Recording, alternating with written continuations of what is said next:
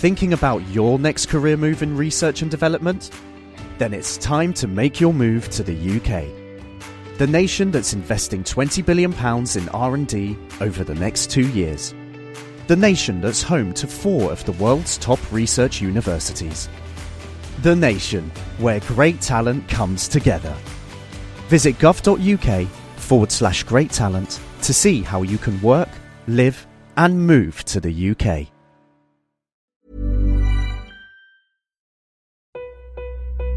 I have you loud and clear. Hello. Hello. Hello. Welcome. Science. And that is to say, physics, medicine, nature, or space, time, the brain, life, the universe. By 2050, the global population is set to rise to more than 10 billion people. But right now, one in 10 of us are already suffering from chronic hunger. So this week, we're exploring how we reconcile a rising population with an already hungry world. One solution might be to do what I'll be doing later eating insects. Lovely. Plus, in the news this week, scientists are one step closer to understanding autism, and we take a moment to say goodbye to the Philae Lander. I'm Kat Arney. I'm Chris Smith, and this is The Naked Scientists. The Naked Scientists podcast is powered by ukfast.co.uk.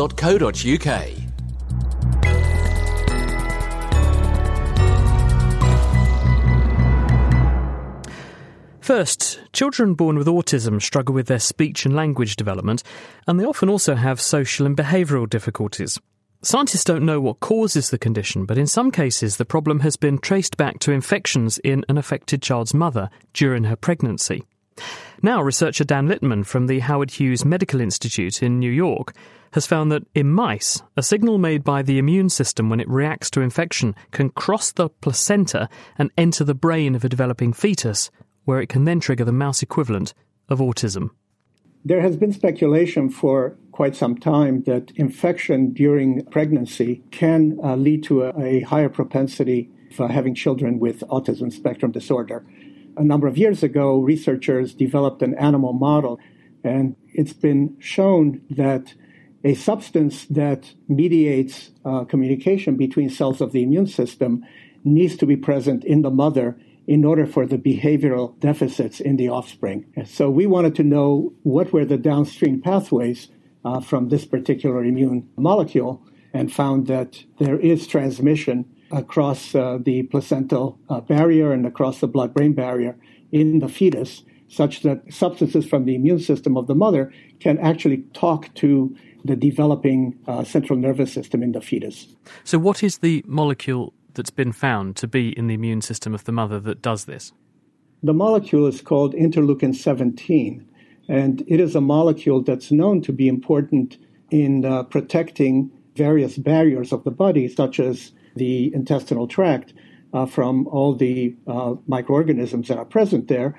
Uh, and it's also a molecule that's known to be involved uh, in autoimmune diseases, such as psoriasis or rheumatoid arthritis. How did you find this? What did you actually do to show what the impact and influence of that interleukin signal was? Uh, what we did was to induce the inflammation in the mother using a substance that mimics a viral infection. And after that, we injected an antibody that targets this immune system molecule and basically inactivates it, and showed that if we do that, we no longer see the behavioral uh, changes in the offspring. And we also don't see the changes in the pattern of brain development uh, in, in the fetal development. How do you know then that the interleukin signal is what is going across the placenta and influencing the developing brain and not engaging with or changing something else that then goes into the developing baby and causes the autism like picture? The evidence is that uh, we discovered that a receptor for this particular mediator, interleukin 17, is present in the developing fetal brain. And we can actually inject this mediator directly into the fetal brain and uh, basically reproduce the behavioral and uh, developmental changes. And this only occurs if the fetus has the receptor for this mediator. So, very likely, this is the molecule that's going across the placenta, across the developing blood brain barrier, and acting on the fetal brain. And is that sensitivity there all through pregnancy, or is there a sort of vulnerability window when an infection in the mother is most likely to produce a, an infant with behavioural change? We believe that only during the second trimester is there uh, susceptibility for the transmission of this particular behavioral change.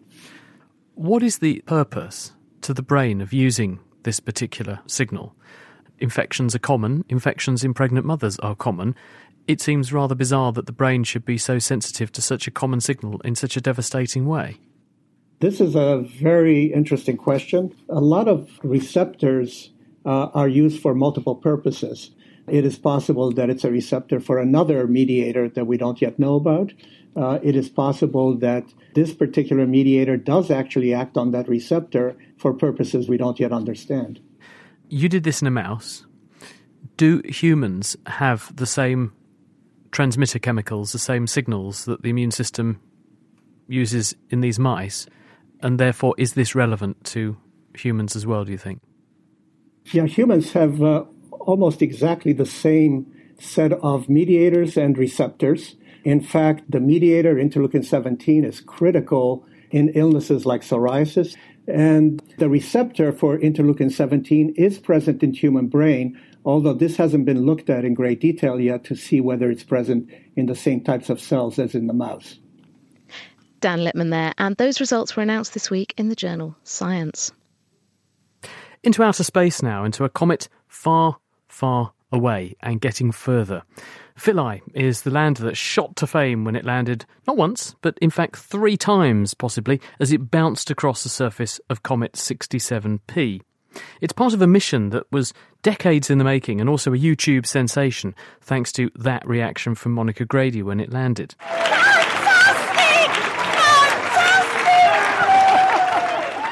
Philae and the Rosetta probe that delivered it are now both nearing the ends of their operational lives.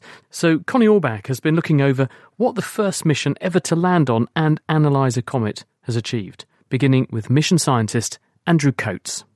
What's happening now is that the comet, the, the spacecraft Rosetta, and Philae the lander, which is still on the surface of the comet, these are all getting further away from the sun, um, further and further with every second as we speak, of course. As we get towards the end of January, then the temperature in the lander is getting lower. There's a particular temperature limit of minus 51 degrees centigrade where um, it gets too cold for the batteries and too cold for the electronics to work. So we sort of give up hope really um, after the end of uh, after the end of January. A sad thought for those of us that have become attached to the little lander. But all is not lost. Rosetta is still in good shape and will keep orbiting until September. For now, though, let's say our goodbyes.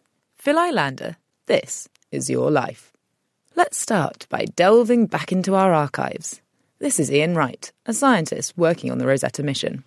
Rosetta was born as a comet nucleus sample return mission. So this was not merely going to go to a comet, it was going to drill down three meters into the surface, collect a core, and bring it back to Earth undisturbed.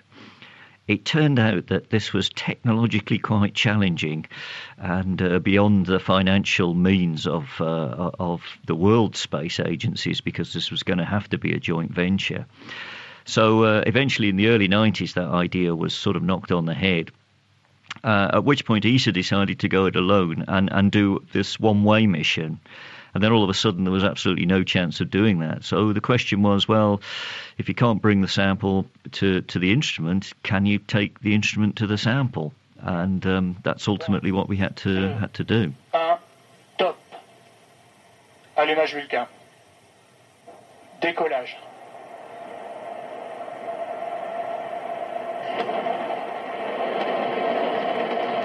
Rosetta launched back in 2004. It was then a good 10 year wait for it to reach the comet 67P. This was the site of the first ever soft landing of a probe onto a comet, and the scene of the celebration made news around the world. How audacious! How exciting! How unbelievable to be able to dare to land on a comet. We are the first to have done that, and that will stay forever. Hollywood is good, but Rosetta is better. But amid the excitement, not everything was going exactly to plan. Here's Andrew Coates again. Something was obviously going wrong. You could see it in the eyes of the controllers and some frowns and so on from the control room. And we found out that it had bounced um, to about, you know, something like 100 meters or a little bit more than that perhaps away from the surface, and then came down again, bounced off the surface again, and then came to rest finally in this really difficult place with boulders and next to an icy cliff, and in an orientation with one leg up in the air um, of the lander, which you can see on the images. The problem with this slightly awkward landing was that Philae was in a shadow, meaning no light could get to its solar panels, and the batteries only lasted two and a half days. But it wasn't all bad news. The bouncing gave Philae exposure to different areas of the comet, and it still managed to send back 80% of the data anything you get from a lander like this is actually really good information. So we're able to um, uh, to get several new organic molecules um, identified by the mass spectrometers. Those had never been seen in remote sensing or in in situ measurements of comets before, and also finding that the magnetic field of the comet is non existent. And so that puts constraints on the importance of the magnetic field in the beginning of the solar system. Now, there have been some theories about magnetism being very important in terms of bringing the early planetesimals together. These are the, th- the building blocks of planets. And it turns out that this now, according to the um, results from Philae and the Rosetta orbiter, the combination of those two, that actually turns out not to be the case. And so, um, uh, so magnetism actually didn't play a role in the, in the early solar system maybe it's just me, but we've all got a bit attached to Philae. We give it human characteristics. And the idea of, of sending it off is so much sadder, I think, because Philae seems like a friend almost. So both the orbiter and the lander have their own Twitter accounts, and it was amazing. You know, they, they were effectively giving both of them their own personality and getting Philae to contact and say, yes, I'm alive and able to be sending data. Um, sounded so familiar and, um, and, and really does make you identify um, with these space projects. This is you know, a great way of getting the public involved in space missions. I mean, they seem very remote, of course, and um, uh, to actually be able to empathise with it and, and be there with it almost was uh, uh, was fantastic and a, new way of doing outreach. And I think that particular um, aspect of it, with Rosetta in particular, has been has been extremely successful. So Philae is gone, but hopefully not forgotten. Absolutely. What's, yeah. What's the legacy that Philae's left behind? There will be learnings, I'm sure. And are, they, are we going to see any more Philaes going out afterwards? Maybe Philae babies landing on more comets? I'm, I'm, sure we will. So, so you know, at some point, of course, people will propose um, more cometary landers. There will be, uh, you know, one type of comet which is becoming more and more important now, are main belt comets, and so these this is a new type of sort of asteroid, but it's in between an asteroid and a comet, and these are um, uh, objects which appear to um, have water, have activity in the same way that a comet does, but it's in the asteroid belt. And so these are maybe the more likely things to have actually brought water and possibly organic molecules to the Earth. And so that type of object is something which um, which will have exploration in future, I'm sure. An amazing achievement. That was Andrew Coates from the Mullard Space Science Laboratory at University College London, and before him, the Open University's Ian Wright, and they were speaking with naked scientist Connie Orbach.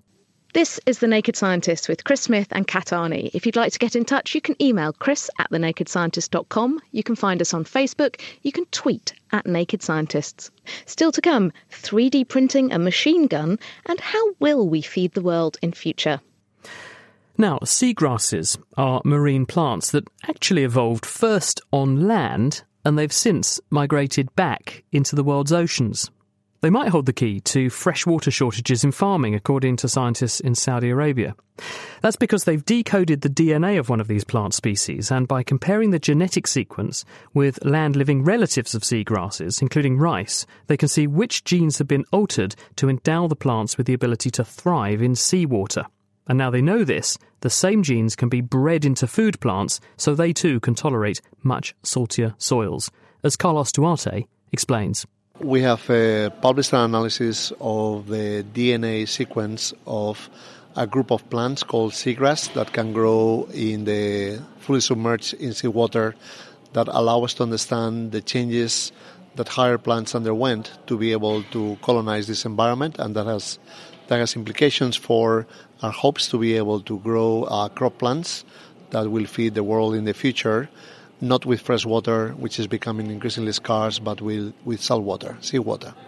Now, when you say colonized the ocean, do you mean that these plants didn't come from the ocean in the first place? The plants we see in the sea, this, this group of them, came out of the sea and went back again? So we're talking about flowering plants, and uh, flowering plants evolved from uh, marine ancestors that then first colonized freshwaters and wetland type of environments, and then they went on from there to colonize dry land, and they also went back and recolonized the ocean where their ancestors had originated from. How do you know they did that? Because we have molecular tools and looking at the structure of the DNA, we can uh, establish the ancestry of the different groups of plants, and by that ancestry, then we know which ones evolved first and which one descended from the previous ones. How would I recognize a seagrass if I saw one? They are rather inconspicuous to us and they are like just grass. Our audience can probably see them when they walk around the beaches in low tide, and they will be plants anywhere from four or five centimeters in size to up to two meter length uh, leaves. How do they reproduce? So they are flowering plants, so they reproduce sexually, but all of them are clonal also. So they are able to produce many copies along a stem called rhizome that lies horizontally on the sediment. And we also discovered that some of these plants, seagrass, they are, are the largest and the longest living organisms still present on Earth. And in the Mediterranean, we found uh, a set of particular clones that extended over more than 10 kilometers of uh, seafloor. So they were massive, uh, many, many times the weight of blue whales.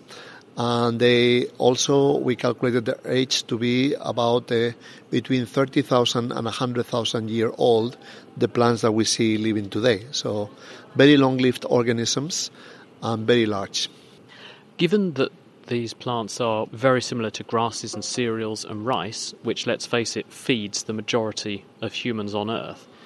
Given those similarities, how can you exploit that and what you've learned from the genome to potentially turn these plants into food crops? Is that possible? Well, that may be possible, and in fact, uh, looking at the use of these plants by different cultures, at least two of the 60 species have been used and are being used by some cultures as a source of food and staples. Already? Already, yes. One of them is eelgrass. This produces uh, seeds that are very similar to rice. And the Seri Indians in Baja California, then they traditionally harvest these uh, seeds and use them in the same way that we use rice today. And another plant is called Enhalus acoroides that grows in the Southeast Asia, and that one produces very large uh, seeds that uh, have the shape of a, and the size of a nut. Are they any good? Do they taste nice? I actually have eaten them, and they're quite quite nice. And they're harvested and also uh, eaten by people in the Philippines and other regions in South Southeast Asia. So we could potentially sort of increase that as as a food source. But what about also borrowing from biology and taking the knowledge these plants have evolved to tolerate those environments and bringing that back into land dwelling plants, given the close relationship, to confer the ability to grow in really quite poor soils or salt dominated soil. Yeah, so indeed, uh, that was one of the drivers of our research was to try to understand how these plants were able to cope with full strength seawater and grow in full strength seawater, so we could then transfer these mechanisms to some of the crop plants and the candidate target plant will be rice because rice also is an aquatic plant. And if we look at the family tree of higher plants rice is actually very close to seagrass. So now that we have discovered how the seagrass are able to cope and grow in full strength seawater we're hoping that we might be able to find ways in which we can assist rice to uh, be able to be grown in increasingly brackish water, perhaps all the way to a full strength seawater, and therefore alleviate the pressures on freshwater resources that are capping already and will uh, constrain in the future our capacity to produce food to feed an increasing human population on Earth. Carlos Duarte from the King Abdullah University of Science and Technology, KAUST, in Saudi Arabia. He announced those results this week in the journal Nature. And now Kat is taking on another piece of scientific dogma. This time, the term myth conception is rather appropriate. Well, if you're a woman in your 20s or 30s and enjoy idly scrolling through social media, there comes a time when you realise that the pictures of your friends having fun in the pub seem to have been overtaken by photos of your friends with bulging bumps, rapidly followed by pictures of their bouncing babies. Inevitably, there will be comments about baby brain and preg head, or momnesia as it's known in the US, the commonly held idea that being pregnant and having a baby somehow affects your memory, making you flaky and forgetful. But is there any scientific evidence to support this? The fact is that the evidence here is mixed. Some studies have shown that compared with women who weren't pregnant, baby bearing women do worse at certain memory tasks, particularly if they involve short term memory. There's a particularly notorious study from 1997 showing that women's brains actually shrink during late pregnancy and take a full six months to go back to normal. Research with rats has shown that females actually seem to get mentally sharper after having a baby and are better able to find food than those who've never had pups. And a small 2015 study found no difference between pregnant women and mums and those who'd never popped a baby out. Finally, a recent analysis in the New Scientist magazine in January this year attempted to gather together all the evidence, concluding that while pregnancy and its hormonal storm does cause major changes in the brain and body, these aren't specifically linked to a change in mental agility. So, what other explanations can science offer for women who do feel that their faculties have gone to pot while they're baking their bump? Well, for a start, there's the well known effects on memory and learning of a lack of sleep, something that certainly can affect pregnant women and new parents. Then there's the psychological effects of shifting priorities and a, a new routine that a new baby brings. Some things just become less important and slip through the net when there's a tiny life to think about, and it's impossible to remember everything. Finally, there's also the phenomenon of confirmation bias. We all forget stuff and make mistakes, women with or without children, and men too. But if you're pregnant, you might be more likely to ascribe your errors to baby brain. And because women who've had children are still more likely to be discriminated against when coming back into work than the sprogless, it's high time to forget about the myth of baby brain. Thank you very much, Kat. And we'll have another myth conception next week. And do feel free to send in some suggestions for topics that you'd like Kat to look into. Back in 2013, a US group called Defence Distributed, headed by the then law student Cody Wilson, caused a stir when they unveiled a gun they'd made and successfully tested using 3D printing. Made principally from plastic, many expressed alarm that such a weapon could be used to bypass airport security scans, which would make it a useful tool for terrorists. Now, the same group claim to have come up with a plan for a mass produced machine gun made the same way. They say you could just download the instruction file and then feed it into your own 3D printer at home and actually make the weapon. This sounds like scary stuff, and we're joined now by Tim Minshall from the Cambridge Institute of Manufacturing. He's here to split fact from fiction and tell us what's really going on. Hi, Tim. Hello. How would this gun be made? How how do you actually 3D print a gun? 3D printing is what's called an additive manufacturing process as opposed to a subtractive one. So in this case, you start off with nothing and build the object you want up layer by layer. So in this case, what's happening is that you're downloading a digital file that defines this object, in this case a gun. You send that to a, a 3D printer, which literally builds it up one layer at a time until you end up with an object which can be used as a gun. So the big question is, of course, would it work? You know, if it's actually worth to painstakingly print one of these things, will it actually work? Should we be scared and running for the hills? So it's a it's a great question and a very topical one. So I think I have to be slightly careful here, but I suspect if ISIS want guns, they probably can find other ways to get them. So there's much more convenient ways of getting hold of a gun than 3D printing one. Uh, yeah, it seems like it's a, a very convoluted way if you want to just kill someone. Absolutely. So the problem here is that this uh, 3D printer's got the Star Trek replicator image that people think you just it's a plug and play thing. But actually there's a huge amount of craft skill required to make sure that these printers work properly and, and big firms like Rolls-Royce and GE use this technology and they're comfortable with it because they've invested millions over a long period of time in developing this technology and seeing, and now they're seeing real benefits from it. But you can't just order a printer, open the box, plug it in, and then print a reliable working gun. It's just not like that. Some of my friends have 3D printers because they're a bit nerdy.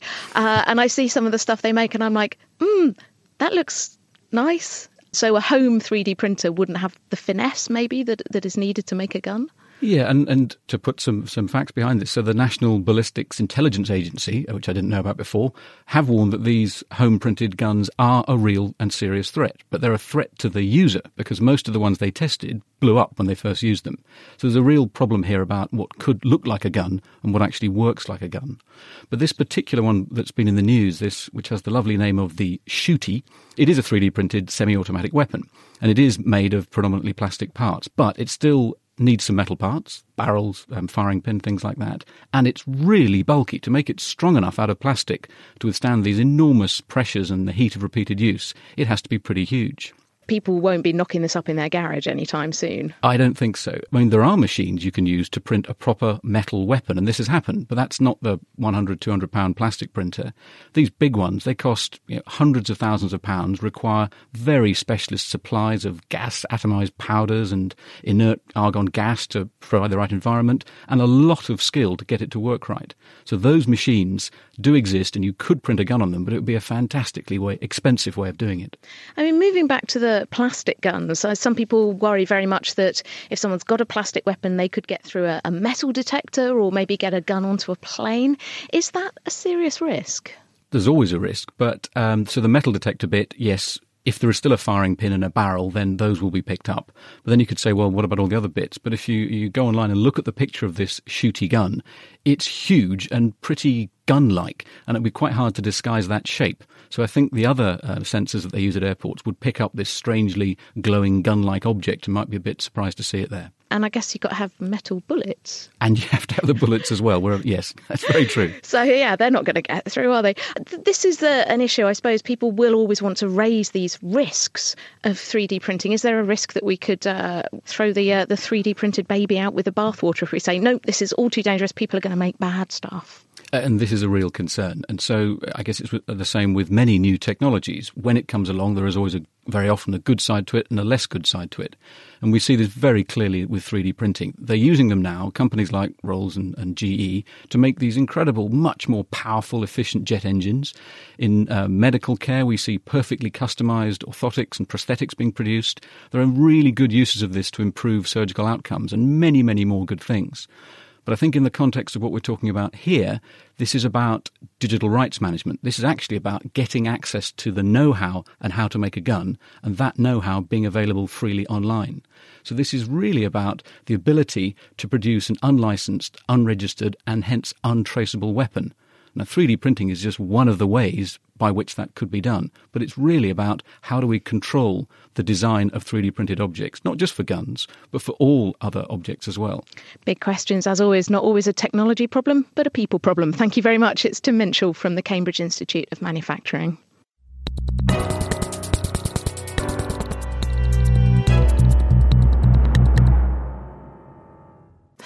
You're listening to The Naked Scientist with Kat Arney and with me, Chris Smith. This week, we're taking a closer look at the global food chain from field to fork. In today's scientific world, why are people still going hungry? And what more do we need to solve the food security challenge?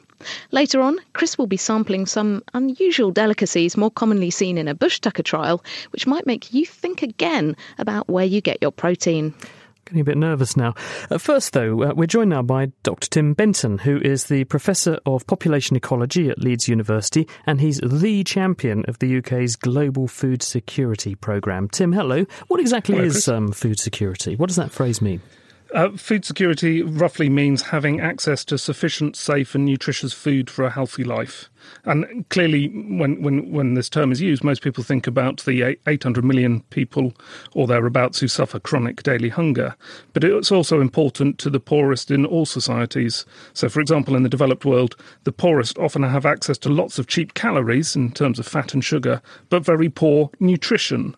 And that leads to an association between poverty and obesity, and obesity and other diseases like diabetes. So, food security is not just about starving people in Africa, it is about health, nutrition, and well-being, and all of the things that flow f- from those.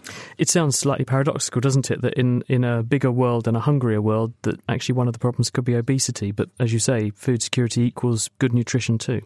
Absolutely, yeah. Now, how is the situation actually evolving or changing? We know that world population is increasing. It's increasing at the rate of maybe 1% per year, which doesn't sound like much, but if you do the compound interest formula, that's a doubling every 70 years or so. So, hence the prediction of as many as maybe 10 to 12 billion by 2050. Yes, so uh, there are two things. One is the population growth, and the other is that as the world on average gets richer, people eat different things and they eat perhaps more intensively produced food, uh, which comes with a, a, bit of an environmental impact. The projections are that over the next 35 years, up to mid century, demand for food is set to rise by between 50 and 100%, depending on, on who you listen to. And that's absolutely not impossible because over the last 35 years, looking back the same time, production has increased by just over 100%. The issue, I think, is not whether we can do it, but whether we can do it in a way that is sustainable. Can we just go business as usual? If we just carry on as we are, will we run out of food? I don't think we will run out of food. I think the issue is that the environment will suffer. It's not just uh, that at the moment a quarter of the world's soils are degraded. Agriculture is the biggest threat to biodiversity, a huge polluter of water through nitrogen fertilizer. But actually, agriculture and food between them, in terms of the greenhouse gases they emit, accounts for about the same as all lighting, all cars, all air travel, all washing machines, all heating, and all air conditioning. That means that if we carry on in the way that we're going, with yields growing in the way that they are and demand growing in the way that it is, by 2050, agriculture and food will account for about two degrees of global warming. And that is more than all of the governments have just signed up to try and limit in Paris. And if we miss the Paris targets through agriculture and food alone, clearly there isn't any space for any of the other things that we use energy for, and that locks us into a world of four or five degrees of global warming, warming by the end of the century, which is truly horrific to think about. Should we not just invest the money instead of trying to, as, as they put in The Martian so well, science the hell out of this and increase our, our food production? Shouldn't we just get to the nub of what's causing this, which is there are just too many people? Spend the money on population control instead. I don't think it's just that, that there, are, there are too many people. I think it's also that we place uh, very significant demands on the environment to produce what we want. So, for example, if you look at the fact that about a third of the world's production is lost or wasted, if you look at the 2 billion people that are overweight and uh, consume too many calories, and if you look at the amount of resources that we grow and feed to livestock for, for meat production, if we changed our diets, we could easily reduce demand by somewhere up up to about, a half. So it's not just about how do we grow more food, although clearly we do have to grow more food. It's also what is the ways that we can change the societal demand so that we can live within the planetary boundaries. So to meet those obligations and to avoid destroying the planet in the way that you've outlined and probably leading to that gross increase in the amount of CO2 and therefore the attendant climate change it may drive, What's this going to take? What do we have to do right here and now? So I think there are the three broad classes of, of, solution. One is that we can do better in the field. We can uh, improve yields. We know we can improve yields using modern biotechnology and modern modern plant breeding. Whether or not it's GM is, another discussion. But we can also increase efficiency of our, our agriculture either by changing the plants or by using smarter machines, or we can uh, improve the way that we use land and use land much more smartly to reduce some of the environmental impacts. Clearly, there's a lot we can also do to reduce waste, which is the second of the three things. Um, at the moment, Europe and North America throws away from the home about the equivalent of all production from sub-Saharan Africa each year. So it's that sort of scale of things. And then th- the third basket is to is to change diets. So, in an American situation, I did the analysis last year, a family of four eating an average amount of meat, driving two cars an average amount, they emit more greenhouse gases from the meat than they do from driving the cars. So just by reducing their meat to about half of what they did, what they would normally do is about equivalent of getting rid of a family car. Perfectly and, uh, possible to do. And I'll be finding out one way in which we can cut the meat later in the programme, although I'm not sure I like the look of what's sitting on the table next to me. Tim Benton from the University of Leeds, thank you very much. Oh, you coward, Chris. Now, clearly, there are a lot of options, but the first point at which we can intervene in the food supply chain is crop development. Alison Bentley is with us from NIAB, the National Institute of Agricultural Botany. Hi, Alison. We've been increasing crop yields for a long time, so we get more and more out of each field. How actually does that work? How has the picture changed for our crops in recent years, and what do we mean by more efficient crops? Yeah, I guess the big turning point uh, for crop production, or for wheat production specifically, was the Green Revolution, which brought about reduced height uh, in our wheat and allowed it to use nutrients more efficiently and move those nutrients into the grain. And that was really the start of this increase in yields. And since that time, yields have incrementally increased. So we've got about a 1% increase in yield each year. And this is really the the product of the breeding process. So, of breeders uh, crossing the best varieties with each other, selecting the best individuals, and moving those forward into farmers' fields. So, what sort of time scale are we talking about? When did this revolution really start? So, that revolution started in the 1970s with the introduction of these reduced height types, allowing the plants to use nutrients more efficiently. And it's now that we're looking at the challenge of feeding this ever growing population that we're saying actually we need more than these incremental increases to be able to fulfill that need. Presumably there is some kind of limit though. You can't you can't eventually grow wheat out of nothing. Yeah, and that's one of the questions, I guess. How far can we push it? Do we know what kind of ultimate type we're, we're looking to end up with? And then we have to also consider the environmental implications of being able to grow the maximum amount of wheat on a specific amount of land um, and the kind of inputs that's required to do that and the, the pest control and the insect control. So, wheat is really the plant that you're interested in. Tell me about some of the ways that you're trying to increase, I, I, guess, the efficiency of wheat so it gets more more bang from its buck from the field. Yeah, so wheat is very genetically complex, so it combines in its genomes the genomes of three ancestral grass species, and these came together over a number of chance hybridization events in nature. And so, what we're doing within our program at NIAB is going back to the start of this process and looking at these progenitor species, which occur across a huge geographical range, and saying what can we get from this diversity, which we can then use to improve wheat.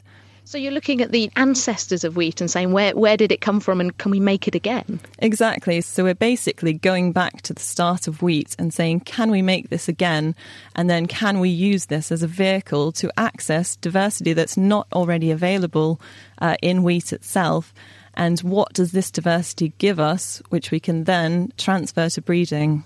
So, you've talked a lot about breeding and how since the 70s it's been traditional plant breeding techniques, you know, persuading plants to have sex with each other that have brought the changes that we've seen. But we've heard a lot about things like genetic modification and now some of these new genome editing technologies that are starting to come online. And would it be more efficient to use those rather than just trying to breed plants together to see what comes out? I think they're definitely exciting technologies, but one of the limitations is that you need to have a gene identified or a set of candidate genes which you know you want to manipulate. And when we talk about something like yield or the way a plant uses nitrogen fertilizer, those are very complex traits which also interact with the environment. So, underlying those traits, such as yield, you've probably got the additive effect of hundreds or maybe even thousands of genes. So, your actual practical ability to make a plant genetically modified for all of those individual genes is very challenging. So, it's more likely that we can use information about that genetic makeup in an additive way using sequencing technology and new technologies coming online uh, that we're going to be able to use that information for breeding. Uh, but of course, genetic modification, gene editing are exciting technologies. And when we talk about something like a disease resistance gene, then you can see huge potential for that technology to be used. You think when people drive past a, a field of wheat, do they, they think, gosh, you know, that is the product of all this breeding and all this technology? Yeah, I mean, it's amazing that that's the product of hundreds of thousands of years of domestication, evolution. Uh, the technology that's gone into that is is really immense. The fantastic science of our agriculture. Thank you very much. That's Alison Bentley from the UK's National Institute of Agricultural Botany. In a modern globalised food system, agricultural production is only the beginning of the story. Eventually, foodstuffs make their way to the shops, and that is where you come in. Or where you think you come in. Felicity Bedford went to do her weekly shop, and she took along marketing expert Eric Levy to see how shops actually decide what you want to buy our behaviors in the supermarket have a big influence on our health, and there's a lot of things going on in the supermarket that we don't always realize, but I'm sure we'll encounter some of them with our shopping trip here. Let's go shopping. Right. The first thing that I'm picking up is some apples. In front of me, I've got deals, I've got different prices, different types of apple. Well, Felicity, the first thing I notice here is that uh, one of the apples in particular is on sale. But I think consumers would probably be drawn to getting a lot of apples. Uh, whether they eat all of them or not, who knows? But it's kind of the attention thing. It's attention grabbing, and we really like to feel like we're getting a good deal. So the deal stickers themselves are much more brightly coloured, and you're right, that's the first thing I spotted when I mm-hmm. came up to this store. But I'm going to pick up the other pack of apples, and only the one. There's only one of me. I don't need 12 apples for my weekly shop. Here at the milk aisle, I am presented once again with an amazing array of choice. Turning around behind me, the puddings and yogurts within the supermarket. This is not something I would normally pick up, but I'm sensing they've been positioned here for a reason. So there's something uh, in psychology called the licensing effect, where if you buy something healthy, all of a sudden you're going to feel really good about yourself. You think, wow, I just bought this item that's really healthy. So what that allows us to do is indulge in something that's less healthy. So after picking up the milk, turn around and all of a sudden there's these uh, chocolate mousse desserts and they're on sale. We're going to be more likely to tend to pick them up because we've just gotten the milk. I'm looking towards the six for four pounds. I can eat those over a couple of weeks. Mm, that sounds like a good deal, doesn't it? The number six, that's kind of in psychology called an anchor. Uh, so consumers tend to anchor on the number that's recommended for you on the label, and we might actually be more likely to get six or maybe even four or three compared to if there were no number there for us to anchor on. So basically, what the supermarket's doing is telling me buy six. Definitely. One of the things supermarkets try to do is increase the amount that we purchase through some of these psychological techniques. And also, the fact that I am now considering buying six is obviously having an impact upon my diet over the next few weeks when we have more of something there right in front of us, we're actually more likely to eat it more quickly. So we may think that, well, if I buy the six, I'll have one a week for dessert. But what tends to happen is you say, wow, look, I have all these chocolate desserts. Maybe you'll have one per night because it's there and it's in front of you and you're looking forward to the next dessert already. Finishing up the list of things that I need to be picking up today, we're going to grab some cereal, and you've picked a couple of things off of the shelf for comparison purposes. What should I be looking at on these two packets? Mm, well, looking at these, Felicity, I noticed we have uh, two brands of cereal that look like they're both healthy, but looking at this one, it actually has a lot, lot more sugar. So people might think just by seeing it has bran, they're going to assume it's a very healthy cereal, maybe without comparing it to other cereals. So it's really important to compare. Absolutely. They look like they're very similarly marketed. They both say that they're whole grain guaranteed, fibre, less sugar, even though that's the one which you've just pointed out has got loads mm-hmm. more sugar and salt within it. The marketing is almost identical. They're both bright colours, and I would have been fooled. You're in a rush, you pick up what you know to be a reliable brand, perhaps. That's your brand marketing, and also what you think from the packaging looks like a very healthy product. I've finished my shop, I've filled up my basket. Let's head for the checkout. Sounds good. Very sad that our shopping trip has come to an end. But one thing I noticed is that your shopping basket there was pretty much filled to the top or even higher. So it actually turns out that supermarkets that have larger shopping baskets tend to uh, get more filled in them. So people tend to fill their baskets to the top uh, when they see a larger basket. So there's another little psychological technique that supermarkets will use on consumers. The pressure to make the healthy choice to make the sustainable choice is pretty much down to consumers. And we've seen that around the supermarket it's a very confusing environment. There's lots of marketing, there's lots of different signals being thrown at consumers. Is this really the way forward in improving food security within the retail environment? Well, I think that part of it is on consumers to know what they want. If they want to eat healthier, uh, want to eat things that are more sustainable, less packaging. So part of it is definitely on the consumer. But on the other hand, there's a lot of talk about legislation, for example, to stop the two for one deals or all these multiple buying thing deals. So a lot of times, you know, consumers, the deal will look good in the moment, but then they'll take home all the stuff and they're not going to eat it. It'll expire and they're just going to throw it out and it's going to be bad for the environment. So I think that there are some things that the government might be able to do well to help. My intentions are always good when I go shopping. I'm intending to buy a, a healthy set of meals for the week ahead, but that's not always how it pans out. Well, Felicity, it's not just you. So there is a natural tendency when we have higher level values, say we want to help save the environment, eat healthy, those are things that are a little more abstract than things like having something that's right in front of you or a lower price. So a lot of times when we see things tempting in front of us, we'll tend to go with that rather than these values that we have. So things like lists, can definitely help keep you on track in doing what you want to do. And uh, you know, similar to other behavioral interventions like smoking, drinking, whatnot, the more that you kind of think ahead about what you want to do, as opposed to just deciding on the moment, you're going to be able to take a step back and will help you make better choices. It's food for thought, isn't it? Next time you go in the supermarket. Just remember what you heard there. That was Eric Levy from Cambridge University's Judge Business School, and he was out on a shopping trip with Felicity Bedford. Next week, they're off to Regent Street. You're listening to The Naked Scientists with me, Chris Smith, and also with Kat Arney. If you'd like to get in touch with us, you can email chris at thenakedscientist.com, find us on Facebook, and our Twitter handle is at Naked Scientists. Now, I noticed that there weren't any crickets in Felicity's basket, but I've heard they're the latest food fad. Chris, are you ready for the next part of the show? Well, I'm not so sure actually, because sitting to my right is Dan Stott. He's the co founder of the Sussex based startup Bug Boys. Now, Dan, normally when we get someone behind a microphone, we do a sound check with them, and it's customary to ask them, What did you have for breakfast? But that's actually appropriate to the programme this week. So, what did you have for breakfast? So I had a porridge with mealworms sprinkled on top this morning. mealworms. Yep, so you mealworms. really do eat insects. You put your money where your mouth is, Yep. quite literally. I believe it's good health. What What is all this business about eating insects, though? Where does all this come from? What's the rationale for doing this? So basically, we should eat insects for several reasons. Firstly, they're really good for our health. They are very high in protein, comparable to some of the highest protein powders in the market. However, insects are much better for us because they contain high amounts of vitamins, minerals, and omegas, and more recently discovered prebiotics, which are great for our gut bacteria. So, for health reasons alone, we should be eating them. I mean, is this a valid alternative to me eating meat, though? Yeah, so basically, over a span of a year, if a family of four ate one meal a week with insects instead of meat, they would save the Earth 650,000 litres of water.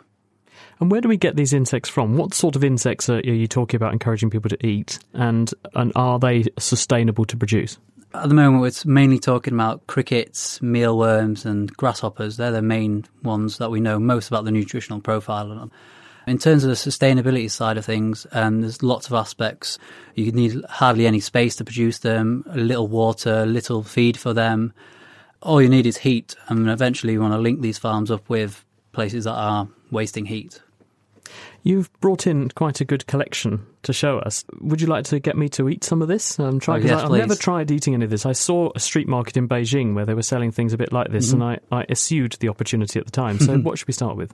So I think we'll start off uh, with an introductory. I've made um, sort of a protein ball with some uh, sort of dates and nuts, and then there's about uh, ten percent in one of them and twenty percent cricket flour in the in the- So this is ground up crickets. Ground up crickets To make a flour. hundred percent, and then it makes more of a powder substance. Oh, that's delicious. Mmm. Tell you what I've got here, actually, to help this go down well. Mm-hmm. Because also, I've got some beer. Now, I don't normally drink on air, but this is special mm. beer. Been sent to Felicity this week, so I'll just crack into one of these to help wash this down. Hold on. Would you like to try one of these? Yeah, I'd love to. I have a beer. I've got one here That's for beer um, pairing. Al- Alison's here as well, so give one to her. There you go. Have a beer. Right. Cheers, everybody. I'm going to give this a try. Okay, marks out of 10 for the beer. I'd say a nine. Yeah, definitely a nine. I think that's a nine. Do you know what that's made with? This is beer brewed with the throwaway bread, stuff that would have gone in the bin, and actually it's been used to make beer. And we'll find out more about that sort of thing in a second. What else can you tempt me with, Dan? I've got some whole insects here. Can we eat those? Yeah, we can. I'm, I'm feeling daring now. I've uh, now I've gone to the ten percent level. I feel uh, I feel I can I can push the boat out a bit. So these small ones are buffalo worms. Okay. These naturally eat plants and grains. Actually, um, so they, they're dried, aren't they? I'm, so these are dehydrated. Yeah. They're actually very nice. I'm I'm having several handfuls of them. Hmm. How do I describe it? It's crunchy. Um, it tastes a bit like I'm chewing on a, a, a stick. It's a bit of a woody flavour. It's not unpleasant at all, actually. There's something bigger on the plate. What's the So larger option? the grasshoppers slightly larger than the other insects, but Hmm. They're a- almost the quite- size of my finger. That, and it's got all its head and everything. Someone's luckily removed most of the legs because that wouldn't be too nice. You want me to eat the whole thing? Yep, the that's thing, pretty big. it's pretty big. It doesn't look so nice.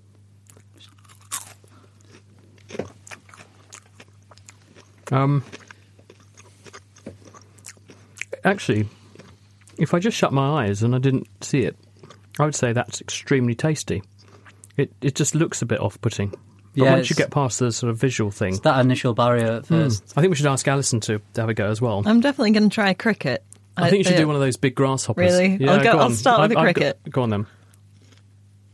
Yeah, it is. It's very good. It's like a, you can imagine it as a cracker. I think, kind of a, with a- crackers, yeah, bit of cheese. Dan Scott, he's a student actually at Brighton University where he's studying geology, but he is one of the co founders of Bug Boys, and you can find out more about what they do on the internet. Now, the beer I was referring to, it's actually called Toast Ale, and it's made from waste bread that would have been thrown away. The man behind this is Tristram Stuart, and he's the founder of the organisation Feedback, which looks at how much food goes to waste and what we need to do to tackle the problem. And he explained why this is a priority to Felicity Bedford. We've been told by some of the major international institutions that we need to increase food production by 50, 60, some even say 100% to feed the human population expected on the planet by 2050. The claim is that we can increase this production whilst decreasing environmental impact. In fact, the main way in which we are increasing global food production is by extending the amount of land that we currently put under cultivation. That means chopping down forests and draining wetlands. We know that a third of all of the food currently being produced is wasted somewhere between fields and people's plates. It's wasted on farms, in factories, in supermarkets and restaurants, and of course, in our own homes. That is a very easy place to start if what we need to do is increase food availability. And of course, it can be accomplished without increasing production per se. Surely, because of the, the nature of globalized food production and distribution, we need to be, to play devil's advocate here a little bit, we need to be producing more food than is needed by the global population. It's absolutely right. If you want to guarantee food security, you don't produce just exactly what a population needs. And it won't take long for you to come across a bad harvest and then you're in dire straits. Human civilizations have, since the very beginning of agriculture, aimed quite rightly to produce surplus. The problem is that that very basic instinct has now got to such an extent that the surpluses we produce are so far in excess of what is actually required to guarantee food security. To give you an example, in a rich country like the United States, there is available in the shops and restaurants enough food to feed twice the population of that country. We have such an enormous buffer between us and real hunger if we used our resources more efficiently. We're going to inevitably have some food waste. Do you have any proposal for how that should be dealt with better? Yes, absolutely. One of the real opportunities that we're currently missing out on across the whole of Europe, across Australia, and in half of the United States of America is that currently legislation prevents what humans have been doing with food waste for thousands of years, and that is to feed it back to our livestock. Instead, we grow grains and soy, as we know in South America, to feed livestock in Europe and uh, and across the Western world. Traditionally, livestock would be fed with our leftovers. That's what pigs and chickens are for within our agroeconomic system. But since 2001, after the foot and mouth outbreak was blamed on a miscreant swill feeder who wasn't treating the food waste according to the law, the European Union rules made it impossible to feed any catering waste or any waste that had been handled under the same roof as meat to be fed to livestock. Now, I can understand, obviously, the health concerns, but put in place a good regulatory system, it's absolutely the case that we can have a safe system for recycling food waste. And indeed, a very recent Cambridge University study uh, was published showing just how much land we could save if we fed food waste to our livestock instead of importing soy from South America. A piece of forest the size of Wales each year could be saved Will it need more scientific evidence or simply more willing policymakers in the first place? It needs both.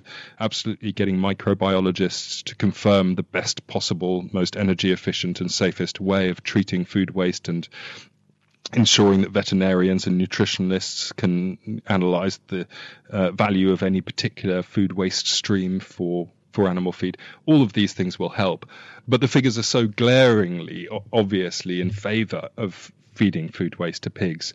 It really comes down to a question of what faith we can have in a regulatory system that in the past went wrong.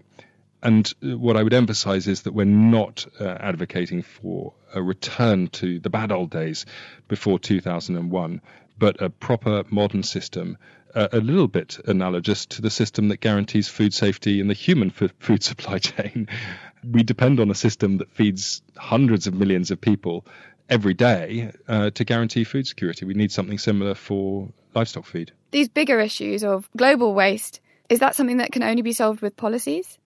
No, I've seen in my campaigning life such dramatic changes on these very issues that it gives me hope that with a bit of energy we can wake up the giant, the giant that is the global citizenship.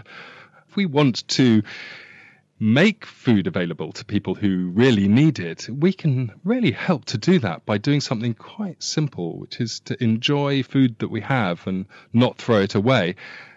That's really such a simple thing that everyone can practice in their own homes and indeed demand that the businesses that they give money to every day also comply with that really basic ethical criterion, which is not to dispose of food when it's perfectly edible.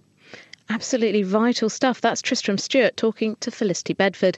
Thanks to our other guests this week Tim Benton, Alison Bentley, Eric Levy, Dan Stott, and Tim Minshall. Finally, it's our question of the week with Connie Orbach, and she likes the sound of Che's question. The Naked Scientist's Question of the Week, brought to you in association with the How to Wisman Foundation, supporting science and education from alpha to omega. Why is it that our voices sound so different to how we think we sound? In radio, I am constantly disappointed by the sound of my own voice, so I was keen to bring in the experts for this one. Here's Dr. Nick Gibbons, a specialist in voice surgery. The way we hear is by sound waves, which are pressure waves going through the air, coming in through the ear canal, through the eardrum and the small bones of hearing into the inner ear, where it creates electrical signals that get sent to the brain, and the brain interprets that as hearing. Now, that's the majority of the, the way we hear. However, the second way we hear is actually sound waves, pressure waves, going in through the bones of the skull, directly into the inner ear, rather than through the ear canal. But when we speak, the vocal folds vibrate and produce sound waves. And because the sounds are being produced inside us, a lot more of it is actually transmitted through the tissues and the bones of the skull directly into the inner ear. The frequency at which the tissues of the head transmit sound best is quite low, so these low frequencies are accentuated. So our voices sound, to us, a bit lower and a bit more resonant. So when you hear yourself on a, a tape recorder, it always sounds a bit more tinny and a bit more whiny and a bit higher. So we always go, oh no, that sounds terrible. But actually, that's what everyone else hears. The only person who hears the voice as you sound is you. How disappointing. In radio, we add resonance to make people sound uh, a bit more godlike. I yes. guess it's, it's like having a producer on our, on our own voices. Yes, I imagine that's exactly right. It's the depth and the volume and the, the broadness of the voice. It sounds very good. So when I have a cold and inside my head I feel like I'm blocked off from the rest of the world, I can't hear myself properly. What's going on there? two things there. First one is uh, when you normally produce a voice, the vocal folds vibrate and like ripples in a pond when you throw stones in them. That's what happens when the pressure waves come from your voice box. And they come out through your mouth and they come out through your nose and they reverberate around your sinuses. When you've got a cold, you don't have the nose and the sinuses, they're completely blocked up. So it's only reverberating around your throat and your mouth. So immediately that's going to alter the sound of your voice.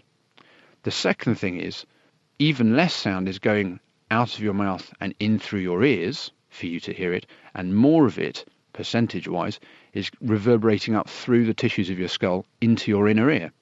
So it's going to sound even more different than it is normally. Well, there we go. I guess it'll always sound better in my head. Next week, we'll be answering Warren's question. We all know that the galaxy contains billions of stars. Since the amount of energy that all those stars have been pouring out is obviously enormous, how come space is so cold?